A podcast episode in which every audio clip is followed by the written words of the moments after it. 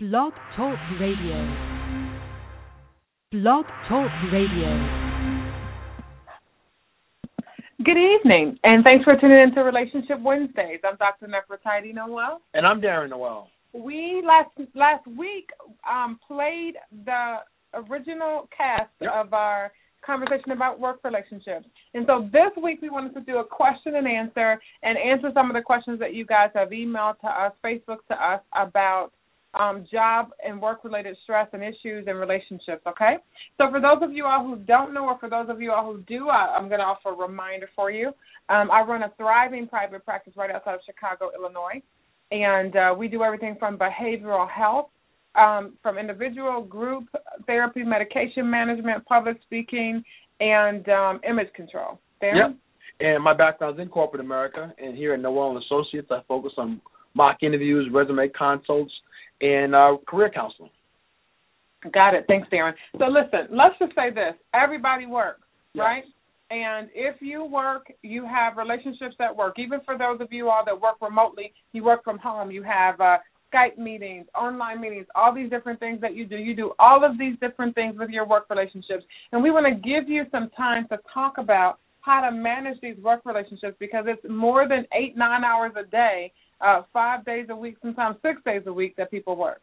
And folks, you know, your relationships at work are crucial to your success at your work, your career, how far you're going to go. The further you go up the corporate ladder, the more your relationships are going to come into play on how you can get along with people, how you can motivate your team, how you relate to all different levels of your organization. Okay, so these are key.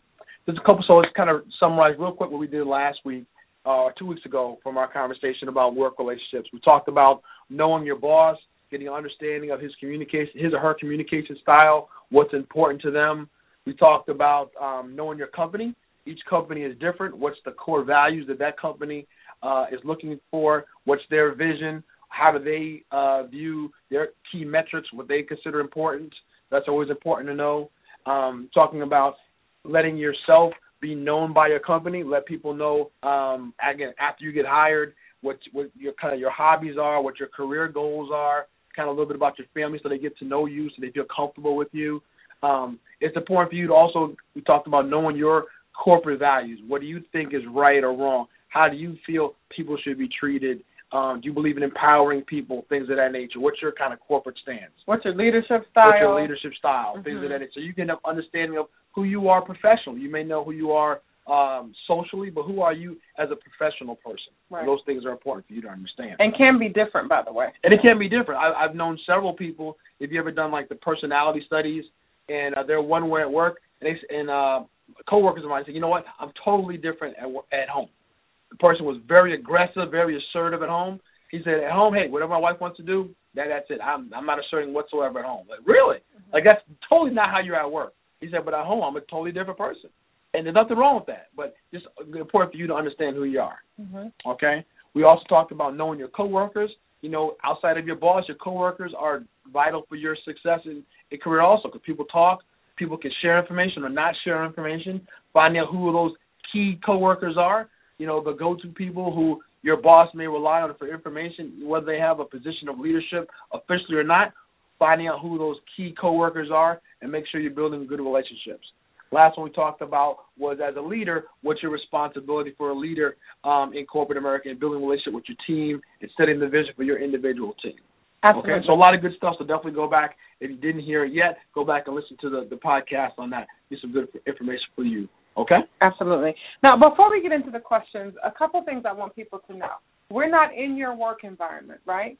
So when you send a question into us, we answer the best that we can, but we're not in your work environment. So if you need some individual assistance, if you feel like, listen, I need some real coaching on how to manage my my work relationships, contact the office and ask to speak directly to Darren. Either make an appointment to see him, he can do it. We can use technology, but Yep. you really want to be making sure because so many people now aren't retiring at 60. They're going to 65. People are working to 70 years old because that's the way finances are rolling. And so you have to be really careful that you're keeping your corporate, your work image intact. Absolutely. You don't want to burn any bridges or thing like that because guess what? You may need to come back to a company you previously worked with. Maybe 20 years maybe ago. 20 years ago, because like you said, 60 years old, I, you know, I need a couple more years of work and more employment, and I need something different for Mhm. whatever reason. Absolutely. Now I'm going to start reading the questions. I'm going to Darren just jump into the questions sure, and then let you answer them. The first one says, "How do you recover from a bad performance review?"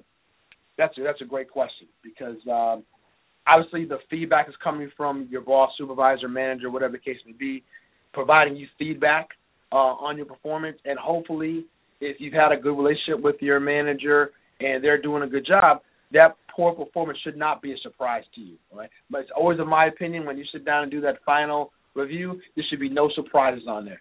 Throughout the year, you should know if you are meeting your goals or you're not meeting your goals, or you're part, you know, ex- uh, significantly uh, exceeding your goals. So it should be no surprise comes to the end of the year when you sit down. This is a confirmation of all the different conversations we've had. Okay, so take that for what it's worth. Ideally, that's what happens. But let's say for whatever reason it's a surprise, or it is a bad. You know, you've been struggling all year, and at, at the end of the year, you, for whatever reason, did not meet your goals, did not meet those key objectives. So you have a bad performance review. Okay.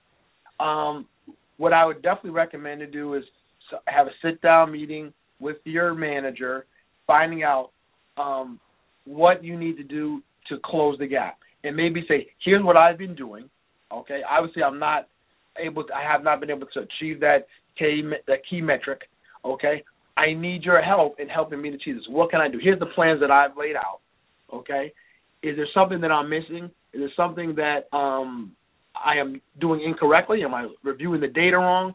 What is the what is the gap? And once you have start that conversation, I would set up a routine meeting with them, reoccurring meeting with them, that you're sitting with them on a regular basis, so you can get feedback on how you're performing toward improving your performance. Okay, so it's not a one-time conversation where they're giving you feedback at the end of the year. Now you're not going to talk to them again through the through the end of next year. Then you find out you had another year of poor performance. You know, I'm going to start meeting with you once a month, every other week, depends on how how bad the situation is, mm-hmm. and so they can give you feedback on if you are making improvement. Because a lot of times you could think you're making improvement, but that's not really how they saw it. Or you know, you know, they they judge how you perform based on one metric, and you weren't even aware that you were judging your performance in that category based on something else. Okay, mm-hmm. you know, they they're you thinking they're basing on sales, but you know they're looking at sales growth. You know, you met a goal, but I expected you to go ten percent higher. Well, I didn't know that. So you want to make sure you're on the same page. But the only that way that happens is through specific convers- conversations. And you know, your manager owes you the details of what it takes for you to meet your goals. Absolutely. Okay, what it what it makes what it's going to take for you to be successful. What is it going to take for you to meet either meets or exceeds on on uh, overall performance? Okay, they owe that to you. So by asking for that and um, you know really requesting that, that's not out of bounds of what you should be asking. They they owe that information to you. Yeah. Let me say a couple of things. When Darren said a bad performance review shouldn't be a surprise to you, let me clarify what that means. It means that along the way, you should have been getting correction on the things that as they come up um, over the course of your six months. I, I don't know how often your performance reviews are, but they should be telling you what's going on, okay, so that you are aware. So let me tell you what that consists of. Bob, you're not meeting your numbers. Uh, Cindy, we got a re- report that your customer service wasn't right. You've missed 72 days out of 80. That's not. I mean, you should be knowing that these things are coming coming along. Absolutely. If your manager's constantly asking you, "Hey, I need that report. I need that report. I need that report," and he shows up at the end of the year and says, "You know, you're late on your reports," you either give him ind- indirect feedback, or you probably even before that, you say, "Hey, listen, I keep having to ask you for these reports. You know they're due every Monday. You know they're due the first of every month. Why do I have to keep reminding you?" Okay, Mm-hmm. so when you get at the end of the year, you have performance review. They say, you know, you're late on your reports, you're below. You're that right. should not be a surprise. You're like, how in the world does that happen? Now, let me say that sometimes mistakes get made by managers.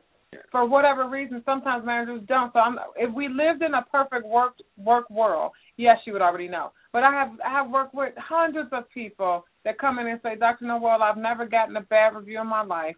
I got a new boss, and here's usually where you get a lot of performance review issues. When you had a boss part of the, the six months and a different boss the other part of the six months, they've different standards. One person thinks you're great, the other one thinks you're not so great, and so you come out with a bad review. That can happen. You also need to know in bad reviews is it is it true? Right. Correct. Are you really not performing your job? So like there are some people who always exceed at their job. Maybe you're supposed to close 50 cases, but you close 260. Then the next year you close 15, and they say, well, what happened? I thought that you could do 260. Now you're down to to 250, what what went on. So sometimes you can set yourself up for a bad review. Another thing is know why the bad review is happening. Um, have you offended someone? So things that maybe they used to let go, they don't let go because we all know that there are formal rules at work and then informal rules at work. Absolutely. And so sometimes you can offend your manager, and then they start being crit- more critical of what they see you do. So is it true what they're saying? Number one. Number two, how can you, without their support, do you know what it would take to go in and correct the situation? If you're doing a job, especially when you've been doing longer than a year or so, and you should know the job, can you are you working on always being better at what you do? The third thing is if you don't know how to correct it and they can give you the support, are you amicable enough to get the support or are you argumentative? You know, a lot of people like one thing not to do from a bad review is curse out the reviewer or huff up or holler and scream or you're a liar. If you really want to contest the the information in, find out what the protocol is and then do that written response, whatever the things are that it requires. So the best way to recover, I guess long story short, is find out if what you believe they're saying to be true is, is true and if you've got the resources to fix the issue. Mm-hmm. And make sure you understand how they are judging that performance for you.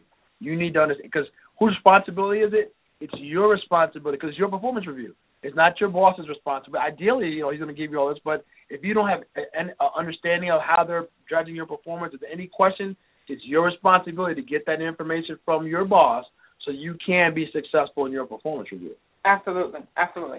Second question: I've been off on disability for several months, and I'm afraid of backlash at work. How do I handle this? You know, that's kind of uh, one of those situations where it almost it is what it is right? I mean, you, you're you're coming back. You've done the proper paperwork. You've followed the rules uh, with at at your job, and now you're coming back. You know, people may look at you funny, whatever the case may be, but at, at the end of the day, you know you were not taking advantage of the system. You know, you had a, a legitimate reason for being off, and guess what? I'm go I'm here to come back to work. Okay, and I'm I'm I'm leaving it like that. There are formal rules again. The Mhm. formal rules are most jobs you have the right to take time off, and, and people need to do what they have to do for their health. But they're informal rules. Maybe you being gone made Susie Snowflake do two jobs because they weren't going to replace the person because your job is protected by FMLA. You you could possibly feel backlash from that. So what you have to do is go to work and do your job. Just and it's hard. That's it. You you have to stop worrying about what anybody else is saying. Go to work and do your job. If there's side comments being made, let them go. Go to work and do your job. That's how you that's how you come back from that. You go to work and you do your job. That's it. I think I, you mentioned. I think the, the main thing, understanding. Guess what? You did the right thing. You followed the procedures. You were not taking advantage of it. So you should not feel bad. I'm going back to work.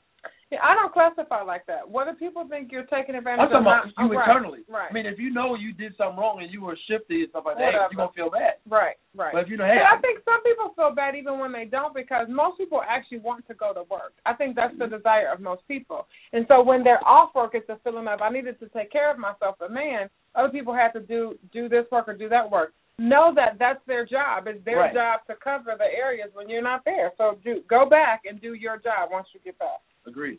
Okay. Next question. Go ahead and read that one. The next the next question. I arrived late to work a great deal, uh, by five or ten minutes or so, but um, but I stay late. I went to my supervisor to explain that I cannot get there earlier. Can I use a leverage that I stay late to save my job? You know that depends on the individual job. Some jobs are going to be like, you know what, it's not flexible. I you have to be here at whatever the time, at nine o'clock, eight o'clock, whatever it means and it's a non-negotiable for this particular job. I need you here. I don't care if you stay late. I need you here at eight o'clock for whatever reason. I need you to address this issue. You, you know, we have people uh, crossing at that point in time. You need to share information with somebody else. There's a point conference call. Always, it always happens at eight o'clock, whatever the case may be. So it depends on the job. So if that's a key requirement for the job, you may need to look for. Say, I need to find another job within this company that's not uh, not as rigorous with the hours, but it has more flexibility, or look for possibly look for another job. You know, you can always ask for a work accommodation, and you can always, if there's a like a reason that that you can prove medically, or that there's some other reason, and you've got um, some support to back you up with that. If you can prove that in black and white, most jobs allow you to ask for accommodations. Um, with that being said, everybody would like to arrive a little bit later, leave a little bit earlier, do lunch for two hours instead of one hour. So I think you have to be clear if this is a lifestyle issue, your work life balance works where you can only get to work at eight fifteen, you're supposed to start at eight. If you know that's gonna be long term and those things are gonna ding you every time that you're late, then you need to figure out a way through human resources and through the protocol at your job to get an accommodation for that. If not, then if if they hire you to work from eight to four thirty and you work from eight fifteen to eight I mean, to four forty five, though you may feel like I'm just making up that Right. fifteen minutes, who, what what didn't get done from eight to eight fifteen? Right. Right. It really depends on the job, how critical that Right. that, that start time is. Right. The next thing is what are the appropriate boundaries at work? Lots of people like to go out after work, but I want to go home. I can tell some distances for me, but I just really want to get, back to my family. How do I handle this? That's a great question, and it comes up a lot, right? Because we all have families, and some companies are a, a lot more social than others, right? So it depends on the corporate culture because every company is different. Um, what I try, I'd say, is at least once or twice you want to be a part of that. I know one company that uh, that I was with one time. They like to play basketball, you know, after work. Okay, it was a, it was kind of not a big deal, but you know, hey, we want to see you out there. You know, we were playing ball. It's team building. We feel comfortable with you. So guess what? I may not go every week, but once or twice I did arrange my schedule so I could go out and be a part of that team. So hey, I am, you know, I am a part of the team. I don't. It's not like I don't like you, but I have family commitment. So if I can work in the schedule once a month, when you guys go every week, maybe once a month, once every other month, I can come out there and, and, and enjoy the festivities with you guys. Okay, and that's how I would handle it. I gotta say, I've uh, when I I've always been at jobs where they wanted me to play with them after work, and it's been always difficult because my schedule has always been so compact that I need to get back where I need to be when I need to be there. And a lot of people maybe they've got another work life balance and maybe they can be gone from home for hours, maybe they don't want to go home. What I did to resolve that issue is I did my playing with coworkers at lunchtime. Um, hey you guys, let's all go out here, let's all go out there. So that you are a part of what the team is doing, Mhm. but you don't have to do it. because I understand that like if I've been with you eight, nine hours a day, what are we doing at five thirty that we couldn't have done at twelve to one forty at twelve to twelve forty five at Right. lunchtime? So I get it, but you have to right now this team spirit is really big at companies. They want everybody to be happy. There's a lot of work stress.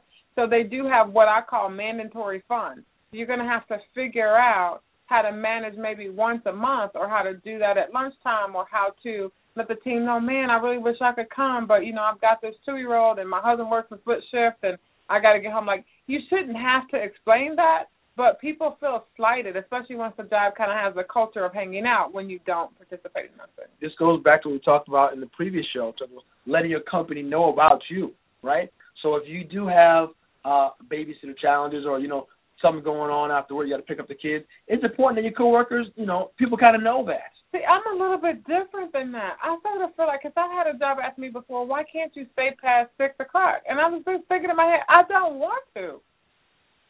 I don't uh, want that's to. fine. That is that's- so that's fine. aggravating. But Why do I have to give you eight, nine hours a day and then hang out with you for three hours at night?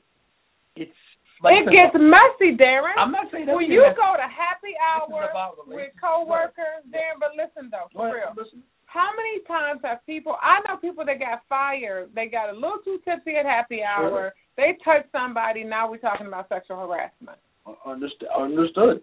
I I still believe it's important that the folks know. Hey, let's say you take public transportation to work, right? Eh, Why is it? Why is why is uh, Darren always rushing out at the time? Oh, he can take a train. Oh, yeah, that's why. You know, let, let's set the meeting up so he can be there. So you know he has to catch that train. It's so people are aware of why you're doing what you're doing. Okay, and when when you have a uh, after work personal uh, commitment, and those time when you do come out, like, hey, we appreciate you making time out of your personal time to come out here once a month, once every month to come out here because you're showing us that you do care about the team, even though you have other personal commitments. Yeah, like your house. I mean, I don't know, Darren. I, you and I have always, I've always thought this was like people. Oh, you know, nephew never come out and hang out with us after work, and I still, I still get frustrated by that. Why should I do that? I don't have a problem with someone can't do that every single time you know, I know people do it for lunchtime. Let's the whole group go but out. that's what lunch. I'm saying. Make it a lunch. Now I was good for that. Now, that's I not had- me. When I worked at this one place, I had lunch with the group every day. Like I was like, awesome. That is not. That's totally not me. Like my lunchtime is is, is mine. I like get myself ready for work, focus on what I need to do. Maybe call my wife, check in with her. You So- didn't call me today for lunch. What, what did you really do at lunch? I did. Okay. Thank okay. thank you, okay. you, thank you. Okay. So everybody's different. So you got to kind of find a workaround to still do what you need to do uh, personally with you, but also at least try in some form of fashion um, appease the group. Well, I put it on my husband. I say my husband gets really aggressive if I'm not home with dinner ready at a certain time. All right. Next question says, how do you ask for a raise? Good question. Everybody wants more money, right? The, for me, the biggest thing on raise is data, data, data, information, verification, showing why you deserve a raise without without any documentation or, or data why you deserve a raise. It's just your opinion. So that's not really in the cards. Also, I think it's important to understand the corporate culture. Is that company the type that give raises? I don't know that many companies, you know, that used to yeah, I'm to ask for a raise and get a raise. More, more is most of the time now it's at a set time of year. It's based on performance, um, and it only happens at, at, on an annual basis. Okay, some but every company is different. Some companies, you know, you don't have it set in. It's just when you achieve something, then you get a raise. So whenever, it, however it's going to work, you have to have information and data, documentation stating why you deserve a raise. Meaning, these were all my uh, metrics, the KPIs, what I had to achieve. I've significantly exceeded all of these in the time frame that was allocated. I believe I'm due for this raise. And you know that raise may come with okay, you've done very well here. Here's another position for you, or we're going to expand your position. You were over uh, East Coast. Now you can handle East Coast and Midwest. Okay. Right. You were over. You were dealing with one plant. Okay, Well, we have another plant um, a couple cities away that's kind of struggling. We're to have you put over two plants. Okay, so that that may come up as you ask for a raise. They say, okay, we do see that you are uh, highly impactful to the company, doing very well. We're going to give you that raise, but here's some more responsibilities going to come along with it. So be prepared for that.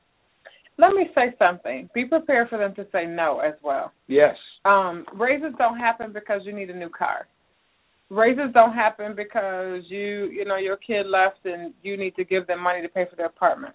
Generally, there is a salary cap on a lot of positions just based on the work that you do, not on your worth as an individual, but like um so right now they are picketing about having minimum wage go up to fifteen dollars and people are really fighting to have that done. Right. And the companies are arguing the job that you do is not a fifteen dollar an hour job. And so we we wanted these jobs to be for teenagers after school or on the weekends, and so we could pay them eight nine dollars, right? Yes. And so when an adult says, "But man, I can't feed my kids on that. I need twenty dollars an hour," it's not always going to be possible. I think that's a great point. And again, it talks about the specifics. You know, we're just going from a general question here. Is is is your the raise you're asking, Did you get another degree? Did you? or is it within the pay range for your position? Correct. Right? Are you trying to you know your pay range is you know from uh, X to Y, and you're trying to move to Z, or are you just trying to get closer to Y? That's the that's the, the Correct. information we don't have here. That's a that you know when you're trying to move out of your pay scale, that's a total different situation. Now we're talking about well you're gonna need to change positions. That's truly the truly trying to do that. If you're trying to trying to get to the closer uh, cap for your position, then bringing up data, having having that uh, information to share, and I would have that information um, really tied into performance review time is a good I time. was just to. But you know, yeah. so put that on your, you know, so if you had your performance review back in March, right? Well, let's say it's coming up in May. You're gonna have your performance review with your boss, and he gives you that annual increase. You know what, boss? I'd really like to see this be bigger next year, next time Mhm. raises. What do I need to do to get a, a bigger raise? Absolutely. And have that conversation with him. Absolutely. Yeah. Okay. Yeah.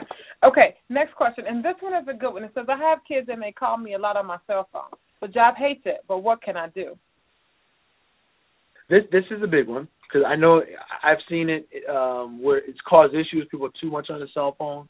You know, you're, in a meeting, we can't find it. You're always on the phone. You know, you're supposed to be here at work. Um, one thing is it set times. You know, with your kids to to talk to them. They need to be talk to that frequently. You know, my lunchtime is this time. I can take a break this time, so they're not randomly calling you out the day, but there's set time. You know, I got a break at nine o'clock. I got lunch at noon. Another break in the afternoon, and have that planned out if possible. Okay, if if that's at all possible. Okay. You know, one of the things you want to work on is setting boundaries with your children. I mean, unless you have a chronically ill child that has to. I mean, those things are very different. And then again, this is something you work out, work out with HR for an accommodation. I have yes. a, you have a chronically ill child. You have your mother at home who's ill and you're taking care of her. I mean, if those are things you're doing, you you formally set up accommodations for that. If it's that Billy and Susie, okay, they text you when they get home from school, okay, that's fine. Then they beat each other up over a peanut butter and jelly sandwich and they text you to figure that out. The, those are not really reasons to be calling you at work. I mean, so you have to set some boundaries about these are callable issues. These are not. I cannot take phone calls at work unless it's an emergency. Who is the adult that's going to be with them? Manage that through the adult. Hey, make sure that they know because a lot of jobs are just like, why are you on the phone when you should be working? That's a safety hazard. Yeah. Are you operating heavy equipment? Are you working uh, patient face forward so that you're working with consumers and they see you on the phone all the time. Like, what are you doing? And right. so you're going to have to figure out a way to set those boundaries. And and it's simple. The kids are calling because you keep picking up. Stop picking up, especially if it's over um things that are not emergent, and let them know that listen, I can talk to you like Darren said at nine, noon, and then I'll call you on my ride home. We talk all the way on the ride home. Right. But you're gonna have to set some limits for that. Yep. Agreed. Um, I feel picked on number seven. I feel picked on by my peers. Um, I am almost ashamed to admit this, but they do not like me, and I do not know why. Is there a way to change this? And I say nothing to be ashamed about. Doesn't everybody's going to get along. So, but but taking a look into that question, um, again, we're just going from there. I don't know if this is has always been like that or something changed, and now everybody, you know, you made a decision or you, you did something or didn't do something and now everybody's upset with you so now they're mad at you? Or you know they've ever since you started just for whatever reason just the chemistry wasn't there you just guys just didn't get along. Um so to to be determined. It could be someone that you have there any anybody at work that you are friendly with who can kind of maybe give you some feedback hey well you know, you know what's going on? Um based on your relationship with your boss you can bring it to them. You know if you, if you have that kind of relationship with them you can ask mm-hmm. them say um, I don't have any problem here, but it seems like some people are angry with me. Is, anything going on? You know, maybe they're aware of it, maybe they're not aware of it. Um, so again, depending on your relationship with your boss, I'm not sure if he's considered one of the people that don't like you either. But if you have a good relationship with them, that's something that you may want to, to bring up with them to kind of ask them maybe some feedback. Hey, am I doing something to offend my coworkers in any form or fashion?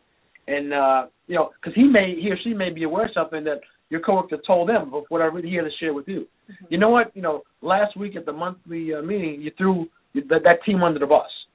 You know, you shared some information that you guys should probably handle internally. You kind of blew it up and shared the information out. It kind of embarrassed everybody. Mm-hmm. It's, that may be something like that. So you got to get some feedback from someone who is willing to share that information with you in, in confidence. Absolutely, and it, and and to me, you people kind of generally know what the deal is. So search your own awareness and see if you can kind of narrow down what the problem is. But I agree with Darren. This sounds more like an HR issue. You go to HR and say what's going on, or you go to your manager and figure out if if the environment to do that. Yep. So last questions. We, we we've only got about ninety seconds. Number eight. Love the job, hate the pay. Should I stay because I'm happy or leave? Really depends on what your priority is. You know, if you're okay with, uh, obviously you hate the pay, but I don't know, you know, how much that impacted you financially or not. You may not like it, but you're still your lifestyle's still okay and stuff like that. But if you want the more money, you know, if you love the job, maybe is there another um position within that same company, maybe that same culture that can ha- happen to you? Is there another location you can transfer to that'll give you more money? Things of that nature. Right. Again, it's a work-life balance issue. Is your sanity for sale? If so, for how much? You know, right. that that's the question you have to ask. And I think lots of people go through that. I, I know some of the best jobs that people tell me that they ever had are the ones that paid the least. Sure. Yeah. Absolutely. Next question. Any advice to new managers on how to handle peers that are now your subordinates? You know, be ginger with that, okay? Because obviously you don't want to burn those bridges Mhm. with those folks that were friends that you had before, uh, and now that you moved up, you have to you have to turn the tide and make a relationship that it is where you are now in charge, okay? But I wouldn't try and embarrass them or overdo it in front of them. Like you got to listen to me now. Now I'm the boss, and I'm gonna bust you out. Um, and if you know some information that they had, that you guys were doing together or, or stuff like that.